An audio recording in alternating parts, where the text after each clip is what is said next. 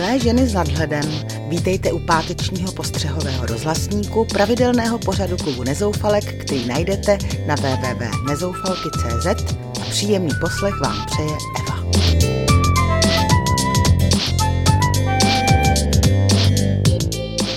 Dnes odpovíme na otázky, zda je dobře, když omezíme konzumaci červeného masa, zda je k divení, že klesají prodeje deníků a zda je nebezpečné, když naše děti vytrubují na Facebooku soukromé rodinné informace. Každodenní pojídání stejků a dalšího červeného masa podle vědců z Harvardovy univerzity zvyšuje o 12% riziko předčasného úmrtí na vleklou chorobu. Jejich studie je tak další špatnou zprávou pro milovníky červeného masa v posledních letech. Předchozí průzkumy totiž ukázaly, že jeho konzumace prý zvyšuje riziko cukrovky či rakoviny. Takže pro nás, co na každodenní pojídání stejků stejně nemáme, i kdybychom chtěli, je to vlastně dobrá zpráva. Budeme zdravější. A když si sem tam ten stejček svátečně dopřejeme, aspoň si ho víc vychutnáme. Tak já jdu dneska do bramboráků. No jo, ale do nich potřebuju vejce a ty mi došly a ta předražená kupovat odmítám.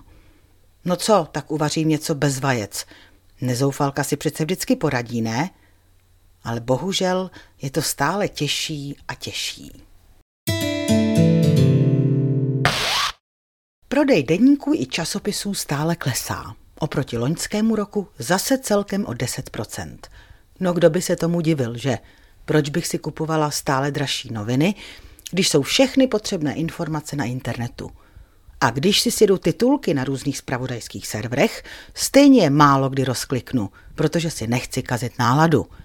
Číst si články o morálním rozkladu společnosti, krizi a hnusnostech naší vrchnosti? Dejte pokoj, stačí, že to slyším z televize. A že klesají i prodeje ženských časopisů? No to taky není k divení. Vždyť je toho všeho na internetu tolik, že nechápu, proč si to ještě někdo vůbec kupuje tištěné. Stejně jako nechápu, proč jsou trafiky oblepené takovým množstvím titulů. I kdyby se zredukovali na polovinu, stejně by těch nejrůznějších plátků bylo na tu malou naší republičku dost a dost. Prostě novinám a časopisům odzvání, a to nejen kvůli elektronickému boomu. Je to totiž zbytečnost, za kterou je škoda vytahovat peníze z našich děravých kapes. Čím dál víc se vynořují nepříznivá fakta o sociálních sítích. Díky neustálému vzájemnému dopisování děti přestávají pořádně mluvit, anonymnost sociálních sítí je rájem pro nejrůznější úchyláky, nechtěné prozrazování nevěr způsobuje rodinné rozvraty a ko kyberšikaně ani nechci mluvit. Nedávno ale bylo odhaleno další nebezpečí.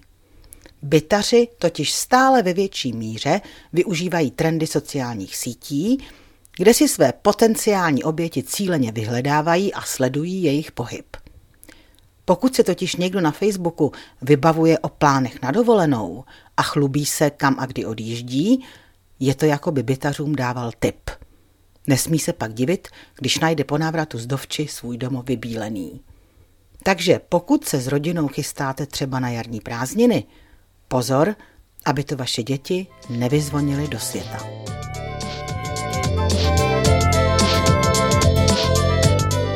To je pro dnešek vše. Těším se na vás zase příště a teď jdu vyhlížet první jarní slunce. Už ho opravdu potřebujeme jako sůl.